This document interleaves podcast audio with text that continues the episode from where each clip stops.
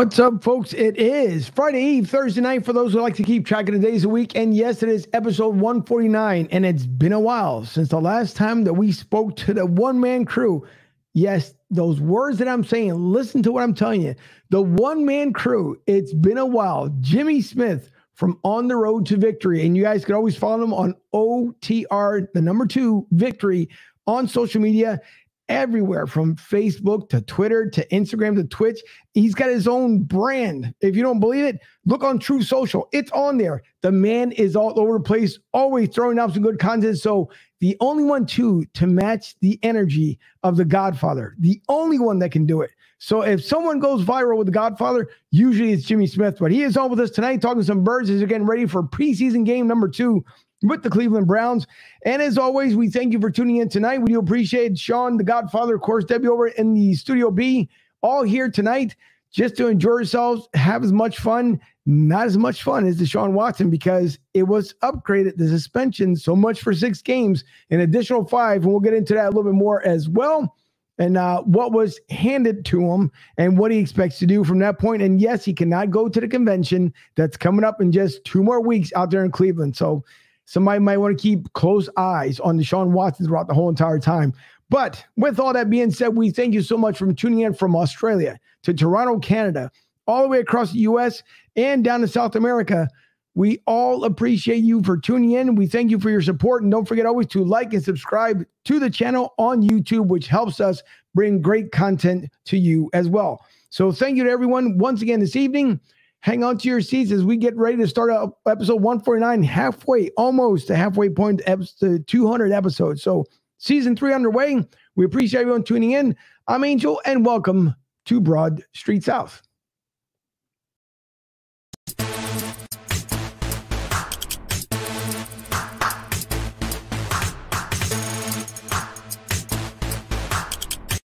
Now, that one guy, of course, I can never do the show without the man, the live, the myth, the viral now legend. Yes, the viral legend is with us tonight. It is the Godfather.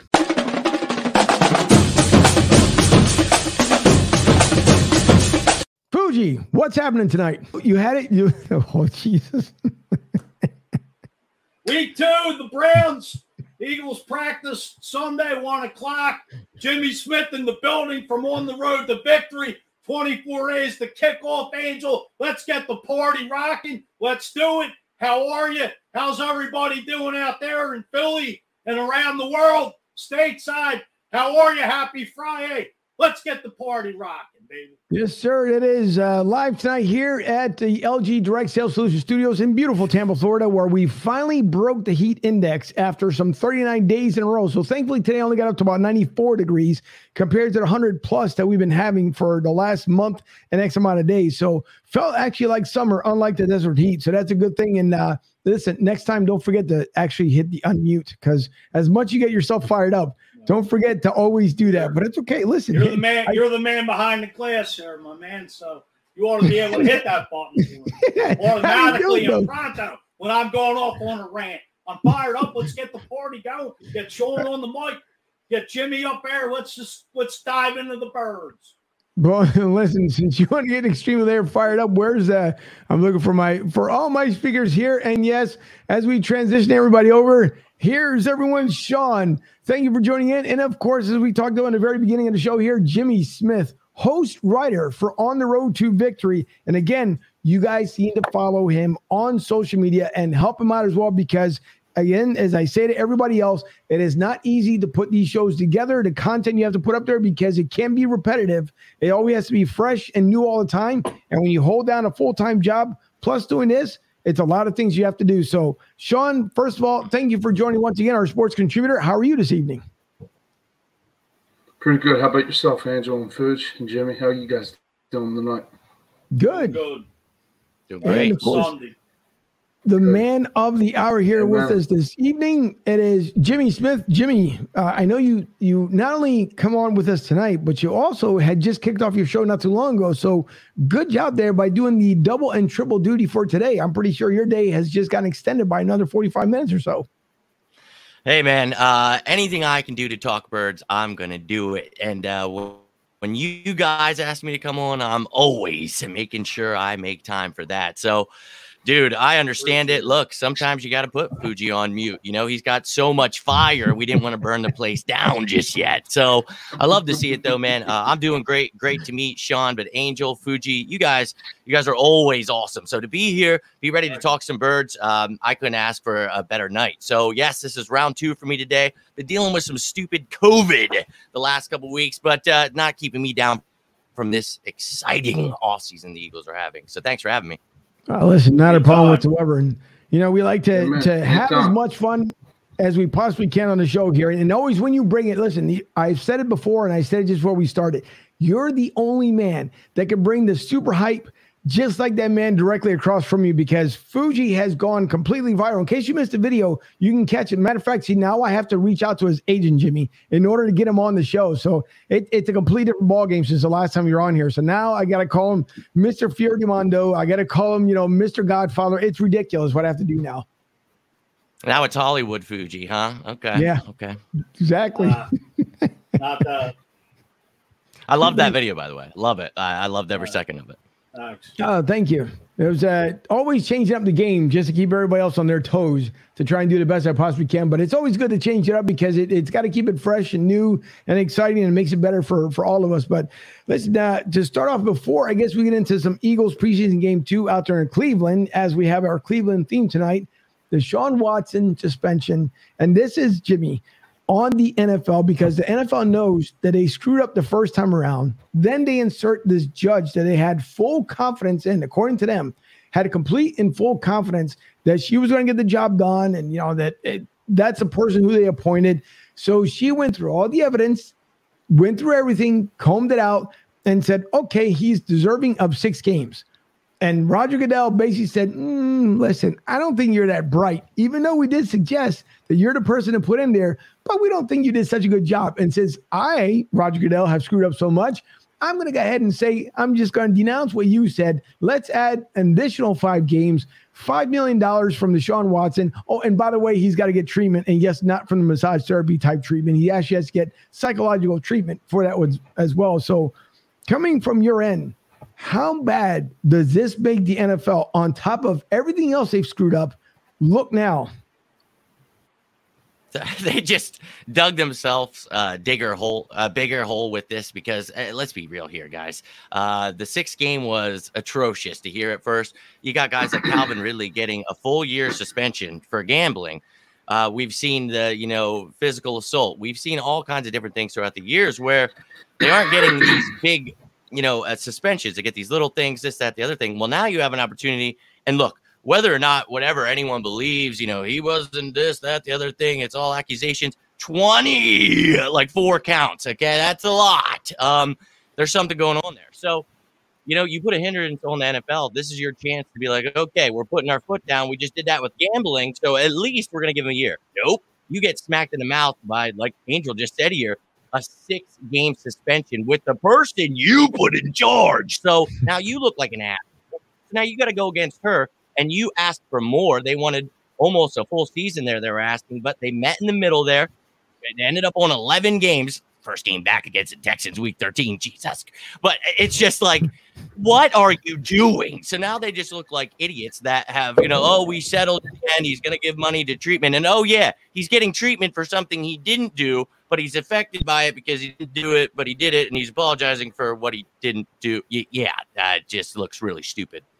It does. It looks. I mean, it's just so dumb because again, Roger Goodell, he knows. I mean, there's been so many things that the NFL has screwed up on, and now you're trying to make an example, knowing that once again, and and if there's any ladies that are tuning in and hearing this, whether it's live, whether it's on the on the replay and the audio download, understand that I am not defending Deshaun Watson. But what ended up happening is, of course, he never got charged in criminal court. He never was arrested or anything else. So, if the NFL was supposed to have done their job, they should have done it prior to any trade from Cleveland. When he was in Houston, they let it sit for over a year. They were waiting to see what happened. The women came, they testified, they did everything they're supposed to. But again, the biggest flub being that you put this female judge in the place because you guys wanted to say, you know what, she's going to take care of business. We've got full confidence that she knows exactly what she's doing and everything's going to be okay. And then you screwed up once again. So Roger Goodell continues to get worse and worse and worse. And I can't wait for him to come here to Philadelphia once again or up to Philly because in Tampa they don't boom as much as they do in Philly. But uh, I can't wait here to booze all over again because once again you screwed up. And then for the women who try to it, not even partially defend Goodell, he just makes himself look even more stupid. So again, 11 game suspension. Yes, he does come back.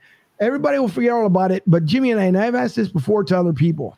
If let's just say, and, and of course, it, it would be a miracle if Cleveland at that point in the season, let's just say have have won. Let's let's go with five games, right? So they're 11 games, five and six. He comes back and marches them into the playoffs. How much will all this go away if, for some miraculous reason, Deshaun Watson, first year out of the gate with Cleveland, wins the Super Bowl? Does it just go away and everybody forget all about it and they're riding his high horse during the Super Bowl?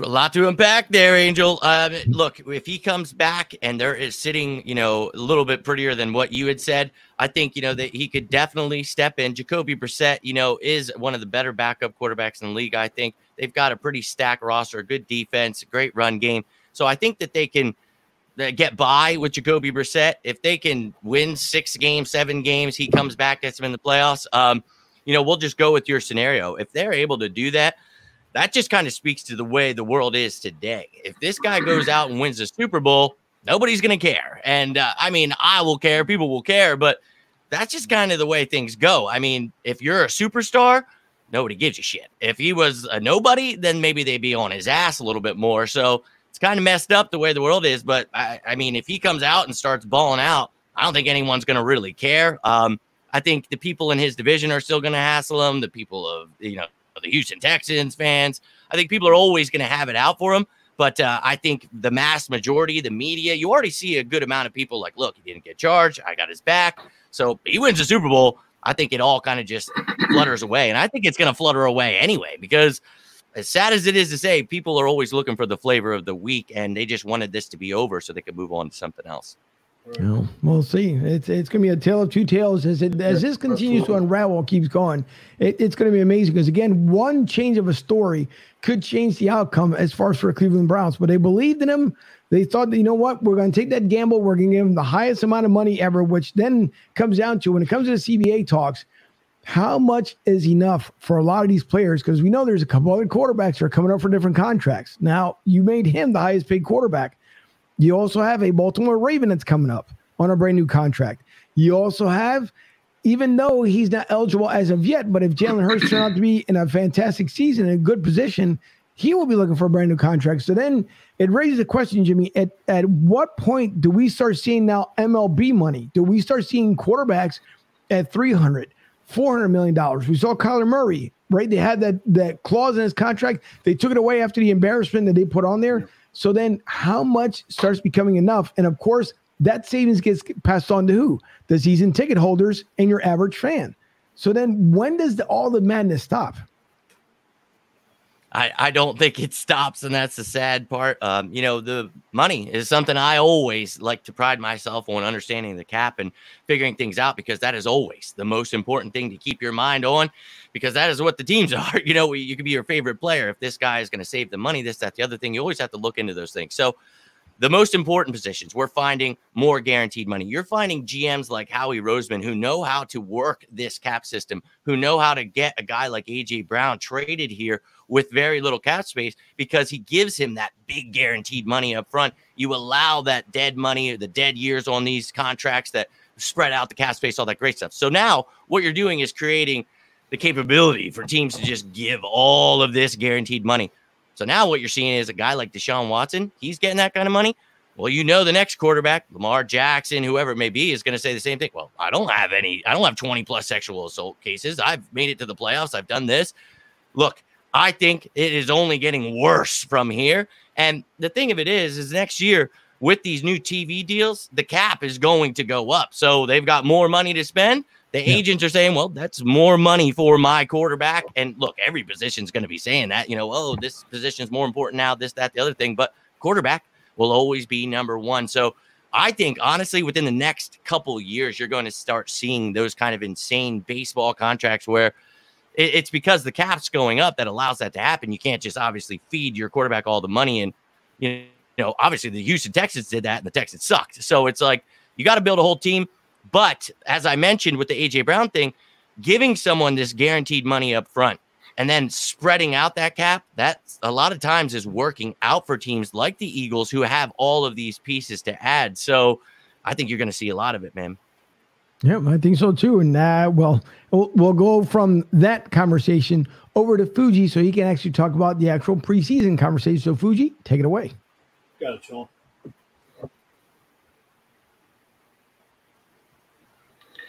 I'm looking forward to seeing this defense once again. You know, uh, with uh, Haason Reddick, another perfect performance with uh, Jordan Davis. You know, and see the secondary. But I heard today that James Bradberry has is struggling with a groin injury. Is that true? Yes, uh, he actually sustained that yesterday. Okay. Not thought to be anything serious, oh. but being precautious with everyone. Okay. Yeah. And you saw DeVonta had that groin injury. We kept him for two weeks. Yeah. Sorry to interrupt. So I'm just looking forward to seeing this. No, it's okay. Looking forward to see uh, DeVonta back, like you said, and uh, see what this running game can do. You know, hopefully you see more Kennedy Brooks, Kenneth Gainwell, and then go from there. You know, what do you think? Yeah. Well, yeah, Jimmy. I was just gonna say what he mentioned there. You know, Kenny Gainwell missing last week. You know, it'd be great to see him get some snaps. I think you know it's gonna be one A, one B when it comes to Miles and Kenny. DeVonta being back. Okay. I've been been known to say that. Uh, look, I'm not saying they're at that talent level level yet, but the comparison is how they complement each other. It reminds me AJ Brown and DeVonta Smith of Larry Fitzgerald and Anquan Boldin. I think having that route running specialist, you know, okay. in DeVonta Smith. That reminds me of Larry. And I'm not again saying that they're in that category yet, but I'm saying the way they grew up together, having that one-two punch, and then that bruiser, that guy that complements DeVonta. I think these guys are going to open things up for Goedert, Quez. I think this is going to be such a fun offense to watch. But I'm with Sean on that. I want to see if maybe a Kennedy Brooks can have a little play here. Do we have to go out and bring a Jordan Howard back? Because beyond that, is DeAndre Torrey the guy who wants to be that goal line back? I understand Sirianni feels Sanders, Gainwell, and Scott can all make those plays. But I think fans and most people feel a power back would go a long way in this running back by committee. So I agree with Sean. I'd love to see some Kennedy Brooks here. Jimmy, uh, I was reading Ed Kracz today on on Twitter, and he basically said the one pass that DeVonta to Jalen Hurts threw to AJ Brown was probably the best pass he threw in all training camp thus far. I believe that between him and DeVonta, between AJ Brown and DeVonta Smith, they basically burned both of Cleveland's D backs from what I was. Now reading. we take that all with a grain of salt because Denzel Ward and Greg Newsome were out. They're one and two corners. So take it with a grain of salt, but it's great to see somebody coming back from a groin injury like DeVonta Smith. And, you mm-hmm. know, everybody's overshadowed by A.J. Brown. DeVonta's going to be one of the best receivers in the game. So I think that one two punch is going to be one nasty combo. You said it. He had a one handed catch today. They said his best. When I went to that practice we were talking about uh, before the show, the moment I mm-hmm. walked in, I see AJ Brown jumping over Darius Slay and making one of those like one-handed catches. So if this catch he made today was even better than that, holy sh- um yeah, I love to hear that these guys just keep connecting day in day out. That gets me very excited. Jimmy, as far as the two things that concern me mostly is the running game and the depth at safety. Can you touch on a little bit? I mean, Miles Sanders with the hamstring, he just can't seem to stay healthy you know, as soon as he showed up uh, two days ago with that leg soreness, it was God. Everybody hates to see him on there because the only thing is nobody in the world is saying Miles Sanders does not have the talent.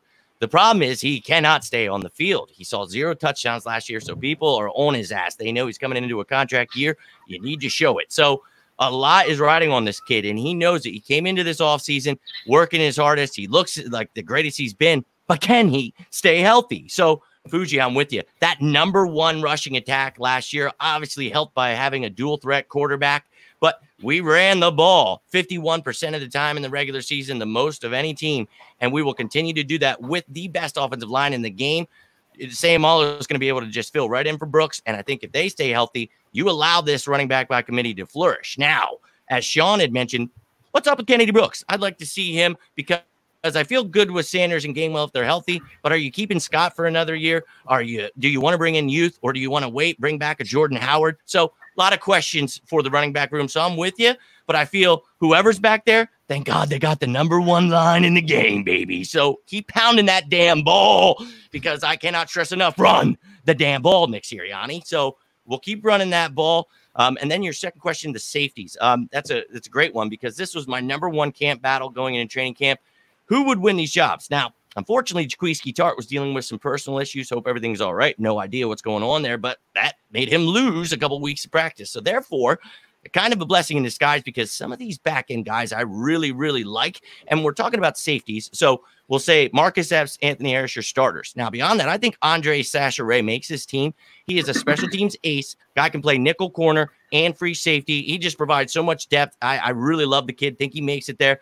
Do they give K'Von another year to find out? Time will tell here. But you got guys like Reed Blankenship back there. Jared Mayden was just let go, uh, but you traded for Ugo Amadi. You got so many uh, younger guys with promise, but we're going to see who really wants to, you know, a guy like Tartt, Is he going to show, hey, man, I got versatility. I'm a veteran. I can help these young guys. So who wants to take their claim as one of these safeties? But we've got some injuries going on and some guys that don't want to step up. So now you've got guys like Josiah Scott being moved. And we've talked about this, you know, Josiah Scott, Mac McCain, Kerry Vincent. These are guys that can play nickel corner, can play free safety. You're finding, you know, a, a certain role that like 10 of these guys can all play. So who wants to be the best there? Uh, so a guy like Josiah, love what he's been doing, but Josh Jobe is somebody I think being slept on here. And I've seen in the past couple days people finally talk okay. about him, but I went I went to camp, man, and this kid was really impressing me. And He's got those long arms. He played outside at Alabama. I think he's going to be more of an inside guy in the NFL, and I think he can play some safety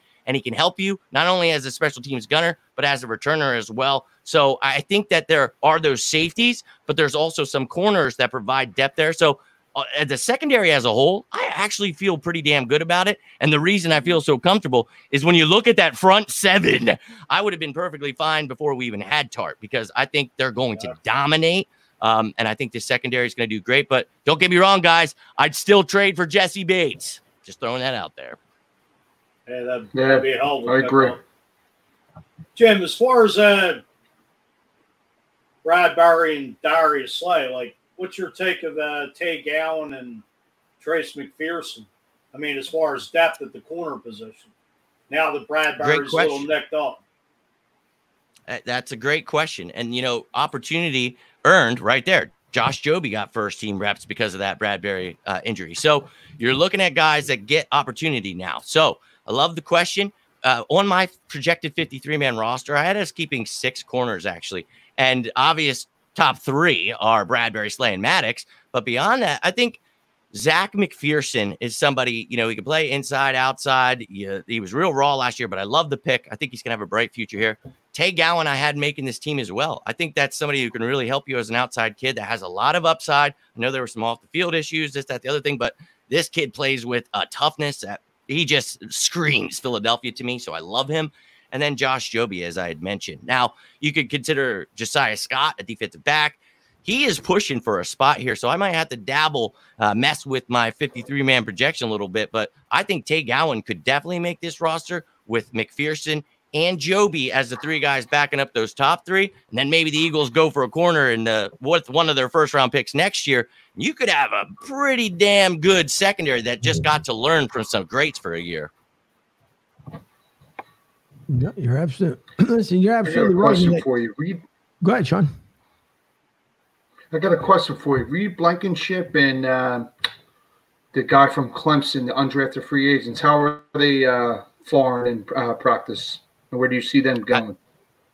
I, I like both of those kids. And Reed Blankenship, you know, the Middle Tennessee kid who is, you know, only getting reps with second and third team right now, but he is showing out when given the opportunity. I think if uh, we'd be lucky to have him on the practice squad, I'm not sure he makes this roster just because of all of those other guys like Josiah Scott – uh, Ray that I had mentioned. I think they make it over him. But man, if this kid isn't pushing for a spot, really love what I saw from Reed Blankenship. And then Mario Goodrich, you had mentioned from Clemson. I think, you know, he being the highest uh, undrafted free agent, he got the biggest contract. I think that is, it speaks to his talent. And he's another one, just like Josh Jobe, that I feel can play that safety as well in Jonathan Gannon's defense. So having that versatility helps him. So do not, a great question there, Sean. Do not count out Reed Blankenship or Mario Goodrich. They're both, they're shining, man. So they look great, man. Great question. Thank you.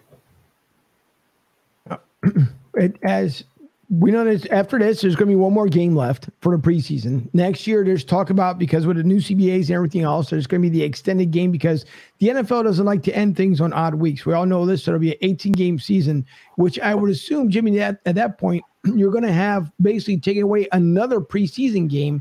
So you're only going to have two preseason games, an 18 game season, which is going to be you know, for it's going to be tough on the players. Like I understand, like sometimes they talk about, well, you know, it's going to be kind of hard because once again, during now they take more more practice with less pads, obviously to try and prevent as many injuries as possible. But with that long extended season, because now you're talking about ending the season the first week of January come next year, or if not up to the second week in January, then the Super Bowl will be pushed back a little bit because of you know you got to add the buys and everything else in between there. How thrilled do you believe that these NFL players are? As again, we could, we're talking about the CBA here. How exciting do you think they, they really are? Because they want to get paid more for not only the extra game they play during this season and last season, but the extra two games that are going to be playing come up next year. So, are we going to be seeing any kind of a crazy holdout? Do we expect that as the CBAs now start coming to fruition? I think that is a great question, and I think yes. I think you you're already seeing that switch in people. And look, these are human beings. They're like, look, man, you guys happily screw us, trade us at the drop of a dime. So let me make sure I get mine before that happens, and I'm perfectly fine with that. But now you are creating just chaos. And look, as a fan, do I love another game? Uh, yeah. Oh, hell yeah. I love it. But you know that these players are like, son of a bitch. If I don't get my money, I don't give a damn. So if they get their money, I think they'll be perfectly fine with it. But you said it. You're going to have to shorten that preseason. And I'm perfectly fine with that. I think what you see then is more of these joint practices. And I, I said this last year. I fell in love with these joint practices over preseason because you're getting to actually see more ones and twos and they're being put in actual game situations. When you're in preseason, they're running such vanilla offense defense. You're seeing so many people that aren't playing eh, the ones and twos you see for a brief moment. So I think these joint practices really allow the coaches and the players to work on a lot of really great things that they aren't able to do against themselves. You know, you have a real opponent here, and yeah, it doesn't count, but these people, you saw the chirping today. So I love that man, and I'm all aboard. You know, maybe starting the season a little bit earlier so it doesn't extend further. And you know, it, look, it, it's summertime. Oh, I don't want to miss. Shut up. Get out there. You're making millions of dollars. And I'm not under the shut up and play. I'm just saying I would happily start a week earlier, and I think they would too. You know what I mean? It's like, okay, right. I'm getting millions of dollars. And you know, something you said, Angel, though the one thing you know about not practicing is hard now because they don't you know okay we want to try to stay longer than 18 weeks right? We want to make it to the playoffs so we got to keep these guys healthy. So now you're not hitting them in practice. I'm of the thought process you know i remember growing up punching a brick wall just so my fist would get stronger right? So every time it, it hurts but it gets easier every time. So when you're getting hit you know, it gets easier every time. So now you go a month or two without getting hit. You get on the field, and this isn't your, you know, roommate here, old Pappy Joe. This is a guy trying to take your effing head off. So, man, I, I think that it, it's a risky business, but I get it. A lot of money being put into these people, so you got to be careful. So it's it's really tough, man. But I love that question, man, and I think that the players will be happy as long as they get their money. Jim, not to not to interrupt you. Um, when you talk about extending the season 18 games. Obviously, that's expanding rosters probably from 50, I believe it's 53 plus practice squad, correct? Yeah, 16 on the practice squad now because of COVID, too. So, yep. I, I could see it adding like 55 on game day and having like 20 on the practice squad with some new rules about like how we have the last couple years where you're allowed to bring up two guys on game day Mhm. where you don't actually have to take them from the practice squad to the active roster. Because what happens when you do that is then you either cut the person or you keep them on your active roster. You can't just put them back on the practice squad. So what this move allows you to do is take two guys from the practice squad on game day. They can play and then they revert right back to the practice squad. So I, I could see something like four players being allowed to do that, but that's a great question. And I would definitely think that would happen. Oh, that's interesting. Okay. No, they talked about Michael Irvin was on uh, with the guys from the Fanatic in the Morning with John Kincade show, and and Michael Irvin, who normally, now of course, it, it's funny how the world works because when he was in in a Dallas uniform, of course, the most hated man probably here in Philadelphia, until he he got injured. Thank God that he was able to walk away from that injury. Of course, not that same game day, but he was able to live a more productive life because it, it could have turned around completely different. He's fallen in love with Philadelphia only because he finally understood what it is, how it is to be here, the blue collar city, the hard working mentality that we all have in Philadelphia. And just because I moved to Tampa doesn't mean that I lost that edge and that step from Philly because I constantly remind people from here, I am not from Philly or from Florida, folks. You're I am from Philly. Philly, right? Shut up before you caught that word slick. but as I tell everybody, you know, I'm I'm not from Florida. I'm from Philly, so I knew you would end up catching it if I didn't screw myself up.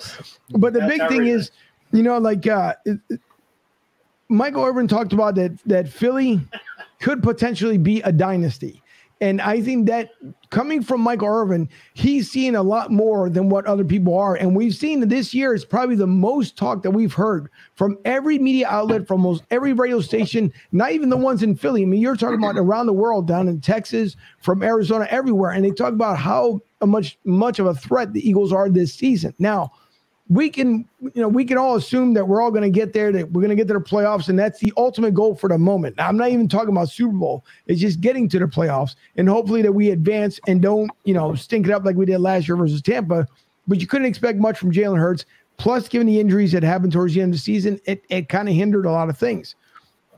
But it's interesting that he does say it could be a dynasty. How much do you believe that it is actually true that Philly could be looking at maybe the next three to four years, possibly becoming that next dynasty, or God forbid, America's next team? Angel, I'll be honest with you. I said it on this very show about a year ago. So I made the joke when Michael Irvin said it. I said, Oh, he's been watching my show, hasn't he?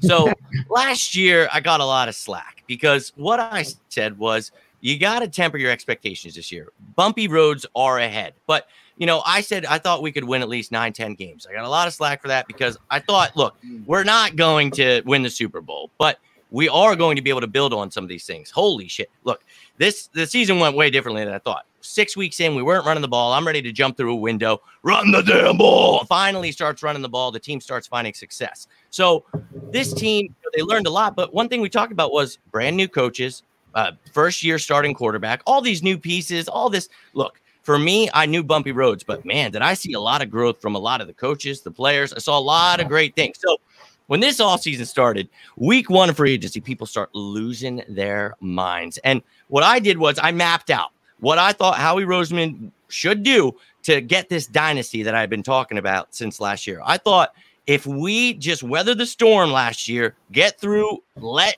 Jalen Hurts develop, allow Sirianni, Gannon to learn, see what their offense and defense are going to be, then we had the right pieces. Well, what I saw was an odd front defense that needed a nose tackle, a Sam linebacker, two nickel linebackers, an outside corner, a safety. Well, Howie Roseman went and drafted Jordan Davis, signed his Haason Reddick, got Kyzir White, Nakobe Dean, James Bradberry, Jaquiski Tartt. So they went out and added all of the pieces. I mean, anybody could see it. If you were looking at the roster, it was like, oh, that is a problem. So Howie Roseman goes out and literally adds every single piece that I talked about on defense. Then I talked about what it would do if we just went ahead and passed drafting another first round wide receiver and just went ahead and traded for one. So AJ Brown was making it known that his best friend Jalen Hurts needed another star receiver. That made me lose my mind this offseason, it- the thought of it. We got him on draft day, and I, at that moment, I was like, it's on. Like this is literally you talk about the beginning of the show, one man gang. I one man ganged this entire off season while they were talking about Deshaun Watson, Russell Wilson, and Jimmy Garoppolo. I set out to show what Jonathan Gannon's defense needed, what Jalen Hurts needed to show he was QB one. So, uh, look, they literally went with exactly what blueprint I had. So for me, I cannot go back on my word now and say, oh, I don't believe it's a dynasty now because I said it last year and I'm going to say it again. Michael Irvin, I know you're watching. I agree 100% with you because what you see here is a lot of youth, but there are veteran pieces in place. But, but look, Jason Kelce, You've got Cam Jurgens, Lane Johnson, Jack Driscoll. You've got pieces in place that when these guys are gone, you replace them. We talked about Slay and Bradberry teaching McPhearson, Gowan, helping these young men out. Anthony Harris being here to help Marcus Epps, K'Von Wallace, maybe. I mean, Kyzir White and TJ Edwards helping to Kobe Dean. I love every second of this team. So, what you do is you don't just build for now, you build for the future as well. And if you have the money and the cap or the draft picks that we did, you set yourself up for the future. So we did that. Now let's look at the future. Right now, you have about eight and a half million dollars. You can roll that over to next year. You could use it midway through the season for a trade, whatever the hell you want to do. Get Jessie Bates. Who cares? You have money. You have two first round picks next year, and you have two second round picks the year after that. So you want to trade for somebody, you've got draft capital, you've got money. Now, next year, I talked about not having cap space, but the cap will go up. The TV deals will allow that to go over. We will roll money over. But the year after that, We've got like 47 million in cap space. So you can give somebody one of those big deals with a guaranteed contract, spread that money out. So the Eagles are still sitting pretty. So whatever they build on this year, you've got two first round picks. You've got cast. I mean, you've got moves. We are still building here. So I 100% this team, I, I believe it. This team is a dynasty being built right in front of us. And I think this year, if we don't get to the Super Bowl, we're going to get pretty damn close to it. And I know it's all just on paper, but what you saw mm. last year, the way this defense and offense improved with the missing pieces, just imagine what they're going to do with those added pieces. Yep, you're ab- you're yeah, absolutely right about the whole entire thing. What you just lined up, that, was right. Fuji, it, okay. Let me once again correct myself since you want to be the wise guy this evening. You started before the show started. It, it, was my flub that, yes, I am from Philly and not Florida, as I caught myself, but thank you for picking up, Fuji. Go ahead, sir. Anytime. Jim, as far as, you know, the crucial thing is now next year with the whole dynasty question is Jalen Hurts, it's a it's a make or break year. I mean, the man that I mean, are the Eagles going to throw 35, 40 million dollars his way for the next three to five years? I mean, like you said, I know the cap goes up every year, but you know, it's kind of hard to keep, you know, to even have a dynasty in today's NFL. I mean, you got some guys on one year deals like Bradberry, Kyzir White, you know, a couple guys coming off rookie deals, which it's all crucial. And like I said, the biggest question going into next year will be is Jalen Hurts the man or not? That's that's the sixty-four thousand dollar question to build that dynasty. And once you pay him, you know, you got a lot of pieces. You got to decide who you want to keep. You know, you got Jordan Davis on a rookie deal, mm-hmm. the Kobe Dean, a couple other guys. And well, you, you said it there, man. And I think I, I love what you said. You know, you mentioned Kyzir White, one year deals, James Bradberry, one year deals. I had mentioned the Nakobe Deans, the Tay Gowans, being able to learn from them. You see throughout this year, are these guys going to be ready? Do I want to bring these guys back? And some of those guys had to be signed to those contracts just because of how our cap situation was set up. But you know, I, I, laid that out before it happened. We had so much money to work with, and Howie being that fandangler with that money that puts us in a oh. great situation. So you you mentioned it right there. Now I can sit here and say, oh, I think they're building a dynasty. What I'm saying is, I think they're doing exactly what you do to build a dynasty. Do I have any idea if they're really going to be a dynasty? No, dude, because mm-hmm. Jalen Hurts is a huge question mark. And I'm a big yeah. fan, big believer. I've seen the development. Now mm-hmm. I need to see it on Sundays. I need to see his progressions. I need to see him with how he's holding the ball in the pocket, how his footwork is going, when he's escaping the pocket. I mean, there's so much that went into what he needed to work on. And none of it was arm strength. None of it was with the things that the media were talking about. And I think that this kid has all the talent in the world, and he's got that blue collar Philly mentality where he's going to do everything he can to get to his best. And that's all I could ask. So we're going to find out this year. But the great thing for me is whether or not he pans out, again, two first round picks, two second round picks after that, and ass loads of cap space, not next year, but the next. So it puts you in a position where if he has a good year, we saw with Carson Wentz, how he knows that that what Angel had asked earlier about that money just skyrocketing into MLB territory. You want to get your quarterback paid before that happens. So if Jalen Hurts balls out, lock him up before it's too late.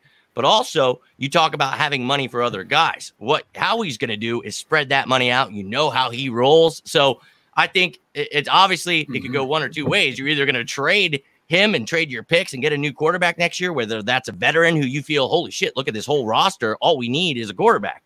So it, we're sitting pretty regardless of what happens with Jalen Hurts. I'm confident in him, but I, I love your question there. I think someone just asked this on my show earlier. I think the Eagles, if he has a really good year, I think they just go ahead and try to get him paid as quickly as they can.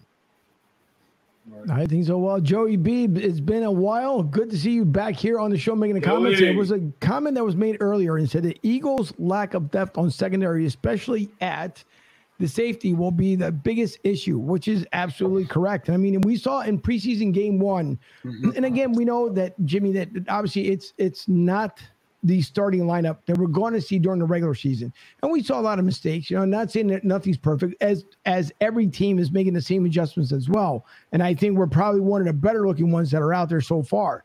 But you know, I I agree as, as far as with the what the comment that was made there, and also uh, to kind of follow it, there was two other comments. The other one was uh, impossible to have a dynasty in today's NFL, which is just about true the way it is because the storyline changes year after year. And then the other comment was that you are great. And we should bring you down here for the live podcast for the home opener, which is going to be huge down here at Tampa Joe's. So listen, I, will make sure to Mike Klein, he's trying to jump on here with us, but I'll make sure he sends his private jet. I, I'll tell him to fuel it up, you know, make sure he, he's got it all ready for you. So you can come down here for the season opener on September 11th. Let's go, baby. Let's go. and you think I'm crazy here? Wait till you see me at a game. Listen, that's that's what I try to tell mm-hmm. Vince. I said to Vince from Philly Sports Trips, that he has no idea. He saw a small taste of Fuji just two weekends ago, I think it was, or even yeah, two weekends ago when it happened, and which then of course made him viral from that point. And uh, that was thanks to the Water Boys for putting it out there. But it, as far as when it comes to Vince, Vince has no idea what that man and the damage he can do. But everybody will see because when he's driving the bus down there to DC, he's going to go absolutely crazy. So I can't wait for Fuji to be driving that bus. So Jimmy, if you want to jump on the bus, it. let him know. And we're gonna make that happen one of these bus. games. We're making it happen. This I honestly I tailgating is one of my favorite now. things in the world. Yep, John, you better be there if I'm showing up because the one thing I love the most about this, you know, we all know my story. I started this on my deathbed. Like I just really wanted to talk about Eagles, where the media just wanted to talk about dumb shit. So I literally, since that moment, you know, when you're staring death in the face, you kind of just put things in perspective. And the one right. thing I love, uh, obviously my family most, but the Eagles. And I literally have dedicated every second from that moment to not only building my brand, but just reaching other guys like you guys and just spreading that brotherly love. So if we can make that happen and meet some other fans and just spread that brotherly love and show people why we are the greatest fans in the world, that's what I live for, man. So I'm all about it. Hell yeah. Oh boy, Let's I go. Knew, I knew you were chiming with his. But... Jen, we can fire up the whole goddamn stadium, baby.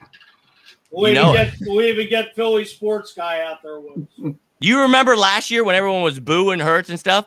I, I remember making a post. I was like, I'm yelling louder than 20,000 people. When they would boo, then I would, let's go. Like, and everyone's just like, holy shit. I'm like, don't worry, I got this. Dude, I just, I've been doing nothing but try to support this team ever since, you know, they've literally won the Super Bowl and they fell off after that but I will never fall off. I will always bleed green. So uh, anybody Amen who else is like that, that's you know, and that's why I love you guys so much because you're just like that, man. And you just Amen you want to love your birds. Yeah, no, it's true. And, the, the, funny thing is, lose. as much as Fuji likes to tease me because I'm down here, and no, I have not converted over to a Bucks fan. I may talk about it because obviously I live in the area the same way I talk about the Tampa Bay Lightning, uh, and obviously the Titans that I do the broadcast for. Hopefully, I'll be back again come next season. But no, listen, it, there's you can talk about, and I'm pretty sure like Chicago fans can say some of my lovely producer who's a Chicago Bears fan. You can talk about different teams that are out there, but I think the passion that the Eagles fans have had and just the frustration, we know it year after year, 52 years it had taken us to finally win the big one. and it happens. The biggest party that Philly's ever seen. I would hate to see what it would be like for a second Super Bowl victory in Philly because that massive party. And I started originally when I was still home before I moved down here. When I lived down in South Philly, I actually walked the entire parade route. So I started at about four in the morning. Went down there to the Linc before they set up the barricades. Walked all the way down Pattison, all the way up Broad, down there to uh, as Wow. as as far as to the uh, good lord.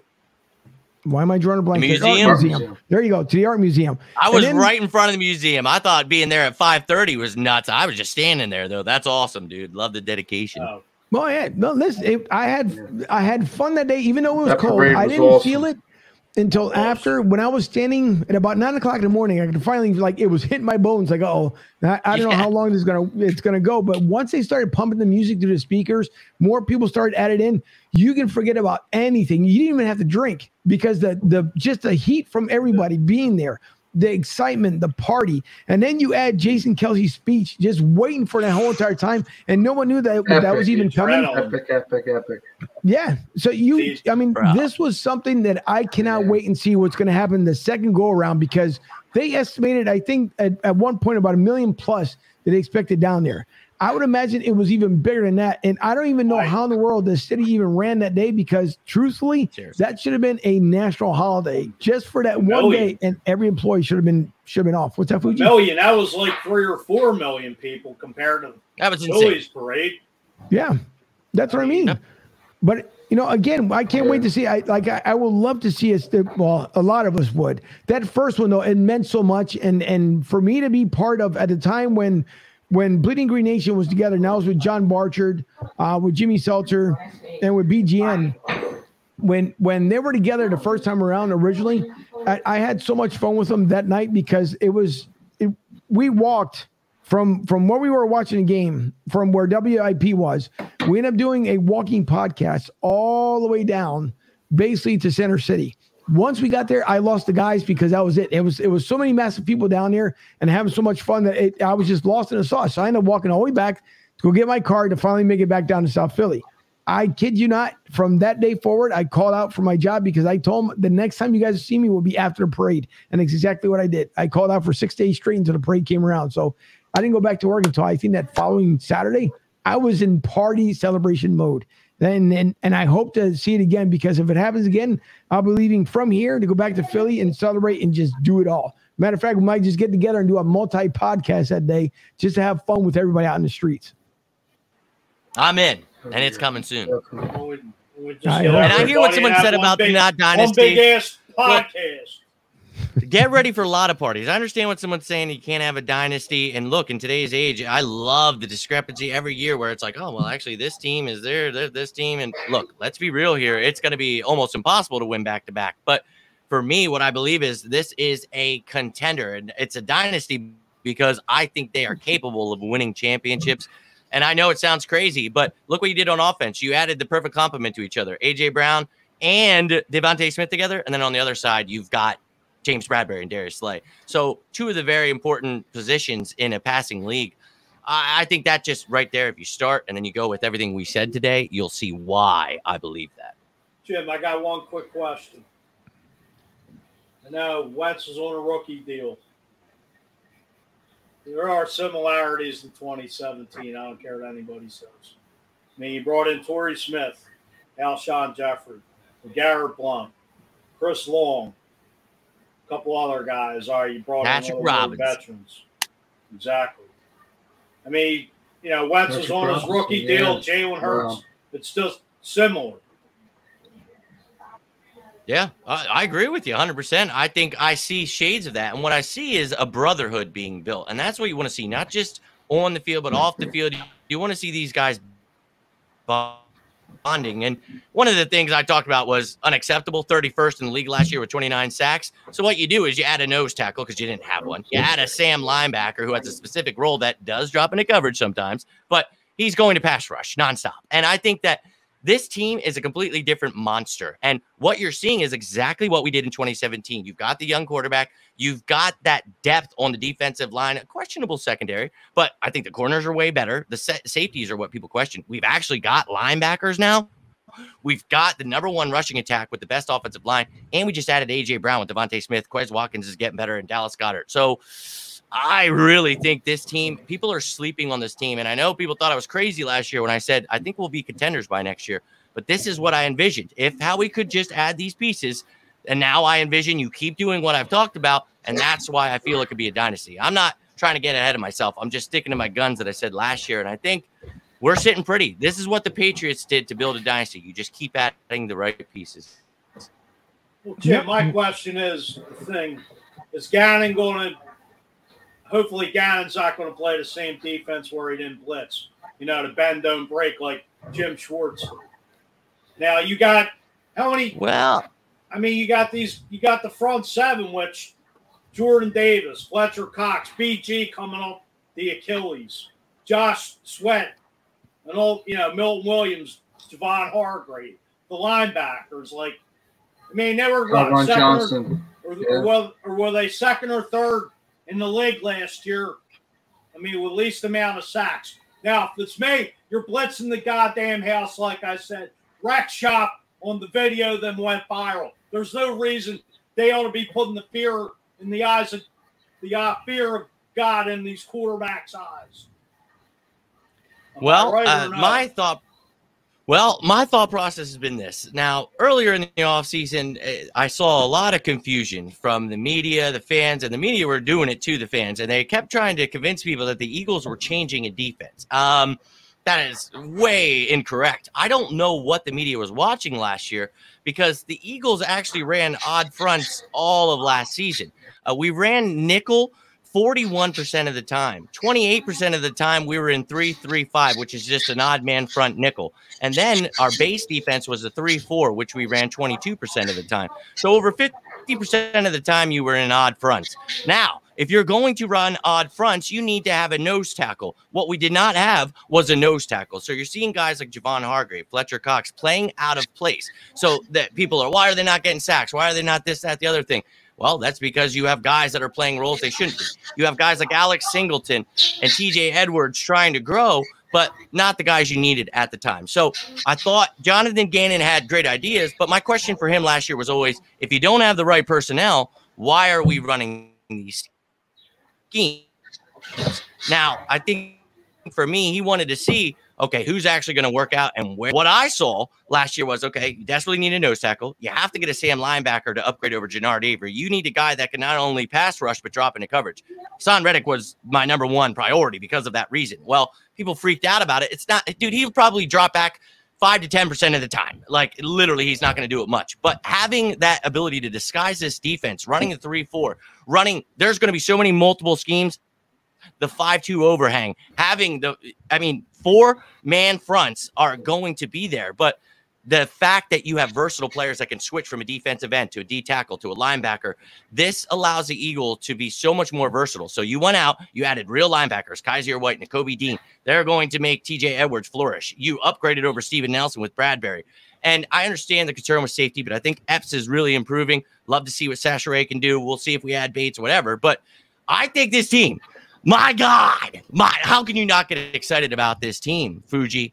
How can you not get excited about this team, what How they built here? anybody And I think Jonathan Gannon is the question mark. But my thing is, last year we ended up top 10 in yards allowed, and that's after an atrocious start to this season. We were shit, allowing Derek Carr to look like Tom Brady out there. So he had to learn some things too. It wasn't just Nick Sirianni cleaning things up. So this defense vastly improved, and that's with all of the missing pieces. So I sought out this year to be like, okay, how can Jonathan Gannon be successful? And all of those pieces they added were the reason why I think he'll be successful. And look, the Broncos and Texans try to get him as their head coach because the dude is really, really smart. He knows what he's doing, but I felt lack of personnel was no excuse for him. So I wasn't sitting there last year like, oh, this is okay. It pissed me off. But what I was adamant about this all season was do not trade for a quarterback. You use those damn picks and that money and you get the defense. So now we've got a defense. Now you find out if you could just run that damn ball right down everyone's throats, and then that defense can help you out. So for me, this defense is going to be a top five, top three, even defense. And the way you do that is you stop the run, something we couldn't do last year by adding a zero shade, one technique guy in Jordan Davis. He's going to eat up three blockers, four blockers at the same time. This guy is a monster. And then people are saying, oh, he's going to play over Cox or Cox is playing over him or Har- they'll play next to each other. When you have odd fronts, you got Jordan Davis, Fletcher Cox, Javon Hargrave, and then Reddick and Sweat outside. Holy shit, I'd hate to be an offensive line. So this defense has improved the personnel now, you said about blitzing. My thing is, we were the team that blitzed the least last year, and we ended up with thir- we were 31st in the league with only 29 sacks. Exactly. My my thing was though, this year it's not about blitzing more. That was not my thing. My issue before this all season started was you're not going to blitz more in these odd fronts. The reason you want to run these odd fronts is so you don't have to blitz. You have more guys in coverage because a guy like Jordan Davis essentially becomes two, three people on that line. And I really think you're going to, it's about creating pressure. So what you do is you have these odd man fronts. And when you have Jordan Davis, Fletcher Cox, Hargrave taking up all these gaps, you allow your linebackers to hit their gaps, fill them with ease. And a lot of times it's not going to be considered a blitz, but this team is going to create so much more pressure. So I agree with you 100%, Fuji, that you have to create more pressure. And that's what you did by adding Jordan Davis, Haason Reddick, Kyzir White, and Kobe Dean, all these guys that can get after the quarterback, that can this versatile scheme defense is going to make people shit their pants. Offenses are going to sit there and be like, oh, God, we can turn from a 3 4 to a 4 3 to a 5 2, just like that with the same damn personnel. So let's go. I think Jonathan Gannon will be gone after this season, but not because he had a hard time, because he's going to show people why two teams already try to get him as head coach even after he struggled. Imagine after he has a good year, everybody will be calling. So, this dynasty, my thought process is I hope Dennard Wilson's listening a lot to Gannon and hope he can maybe step it up and take over. I'd love to see this in house dynasty being built with the coaches, players, front office, everybody at the top of their game. There will be a lesson. You're getting a lot of love out there, Jimmy. That's all I have to say. Joey B's on fire with the comments here, saying that you should be doing. I cannot see any comments, but thank you, everyone. well, hopefully that I'll tell you. Well, the one he put it here uh, was Jimmy should do the pregame speech at Temple Owls football before their home games. And then he said that your rant there was phenomenal. So uh, just kind of fill it in. And then he's been going back and forth between Fuji and Sean. But listen, and, and I was trying to get the uh, the owner of Philly of the South on here, but apparently I guess he can't make the connection. It was going back and forth. So, but that's the way you end up, end, up, end up ending the show. Good Lord, if I can get the marbles out of my freaking mouth here. But that's the way you end up in the uh, Jesus for a second time. Thanks, Fuji, for laughing, screwing me up for a second time there. But listen, walk uh, and go at the same time. That I can do. Right, Slick. Don't worry about that one. That I can definitely do. But listen, uh, Jimmy. First of all, thank you once again for joining us tonight, and of course for our sponsors as well. Don't forget, you guys fill the bus, fill the buses. I mean, everyone from EOP to Fourth and John you name it, they filled up their buses. There's over 700 folks, if I remember correctly, going down there to over 600? I believe so. All right. Well, listen. I'm pretty sure they can fill up another bus. It, it's not that hard. So I'm pretty sure they can fill up another one. But anyways, fill those buses up, you guys. Make that trip down there to DC to that that disgusting, stupid Toilet. looking stadium you have down there. That cesspool of a stadium. Safe. Yeah. Wear listen. your helmet and shoulder pads if you can. exactly. Uh, but we'd like to thank PhillySportsTrips.com, our partners out there, and we thank you. And don't forget to always visit PhillySportsTrips.com, not only obviously for the DC game, the Arizona game, I believe, is sold out, but the many more trips that they have, not only just for the NFL season with the Eagles, but also with the Phillies. They got a couple games that are be coming up some uh, with the NBA season once they get started. And I believe there's one. It's this, I almost, I'm almost certain it's before Super Bowl weekend there's a bus trip. It might be to New York. So I'm wondering if a lot of people are going to go see Ben up there, even if Ben decides he wants to come out. But uh, if are going to make the trip up there before Super Bowl weekend, uh, I think it's like that Saturday. And then the Sunday, obviously, is, is the big game. But we'd like to thank Vince for coming on with us at PhillySportsTrips.com. Don't forget, fill those buses up and take a look at their other packages. And if you guys have never been part of the tailgate experience, make sure you do so at least once. It is worth the money. And oh, hold on. No, I was going to bring him on, but he disappeared again. And so hopefully you guys can just enjoy the tailgate experience. You'll never go wrong. Of course, don't forget about now down here in Tampa, Tampa Joe's, where Fuji will be with me here on opening day, big kickoff party from 11 to 5.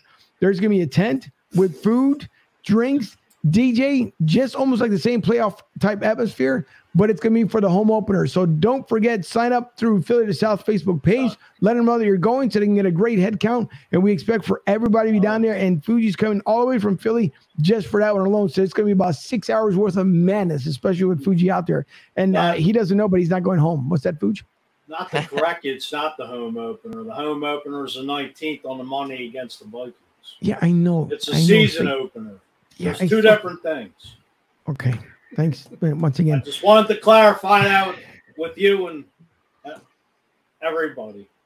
Yeah. Hard. Well, well, thank you. I appreciate it. And Fuji, by the way, uh, Joey B says, are you making the Arizona or the Houston trip this season?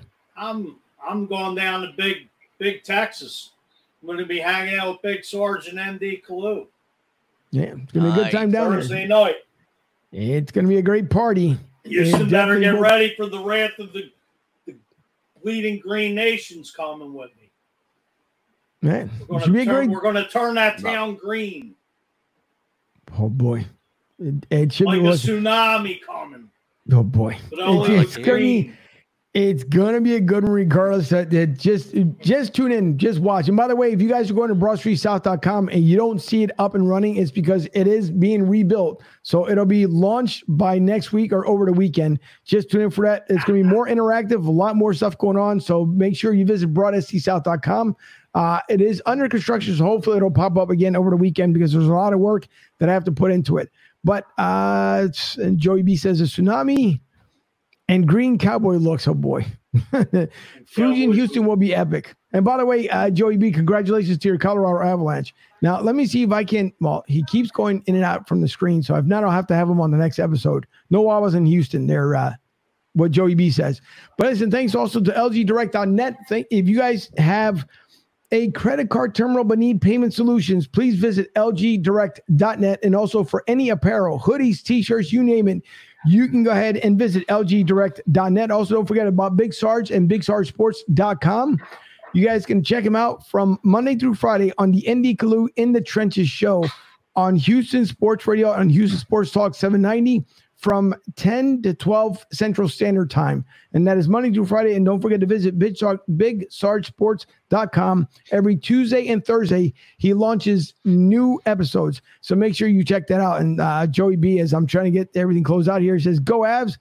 Uh, yeah, listen, they the Joey, they were too fast and furious for the Lightning. I will say it, it's ridiculous. And I for the next five years, I I would believe it. I would definitely believe it. Those guys had rockets on their skates. Jimmy Biden, before we close this out, did you happen to see any of the Stanley Cup finals? I did get to see some of it, and uh, what you just said is exactly what I saw. Yeah. Good. It was Avalanche, man. Oh. Holy shit. Yeah, know they had rockets in their Skates. They were fun to watch. they were. I listen, I admit it. They were, they were a lot of I fun like to watch. Flyers. Yeah. Well, listen, the, the Flyers. Don't the get me Flyers have started. that's gonna be for another show because they have dumbbells on their skates. Unfortunately, they don't have rockets. Mm. It's gonna be a while before we How see do the know? Flyers turn anything Dumbbells around in the front office too. Yeah, Exactly. I'll agree to that one million percent. Yep, that is true. But let's thanks to everyone tuning in tonight. Thank you for my producer over in Studio B. We do appreciate it. And hold on, well, last comment here from Joey B says Fuji has rockets in his drinking hands. That is so true, Joey B. That is I absolutely true. used to. I retired. No, that's not true. That's not true. Thanks, Joey B, for coming back and tuning in. Uh, Mike, unfortunately, I will have to get you on the next show because you keep bouncing in and out. I don't know if I can. Let me see if I can add him real quick. Nope. No, let's see. I'm surprised it didn't kick me off. That's Yeah. my biggest surprise. That That's so true. Episode. Yeah, that's uh, but that's okay. Listen, but everyone else, thank you for tuning in. We'll be back on Tuesday, and don't forget also the coaching session show will be back on its normal night on Monday. Everything's pretty much ironed out, so that'll be volume seven, and that will be from parenting and the clothing that your kids wear. So tune in for that show on Monday night at eight o'clock. Then we'll be back here next Tuesday, followed by the following Thursday. So thanks to Sean. Fuji, especially for Jimmy. Jimmy, by the way, please let people know exactly where they can find you on social media. Sure. Uh, you can check out my YouTube channel, On the Road to Victory with Jimmy Smith, uh, or you can check me at OTR number two victory.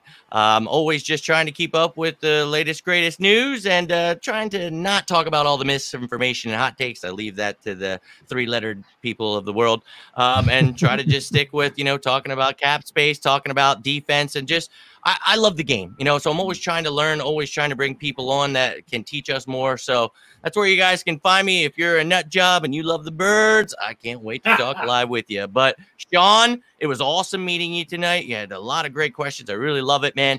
And Angel and Fuji, it is always a pleasure to join you guys. So I'm looking forward to dancing with you three next time, man. All right, Jimmy. We and thank you to all the fans out there. You guys are awesome. Go birds. Definitely and indeed, that is so true. Fuji, do us a favor and take us out. Go birds!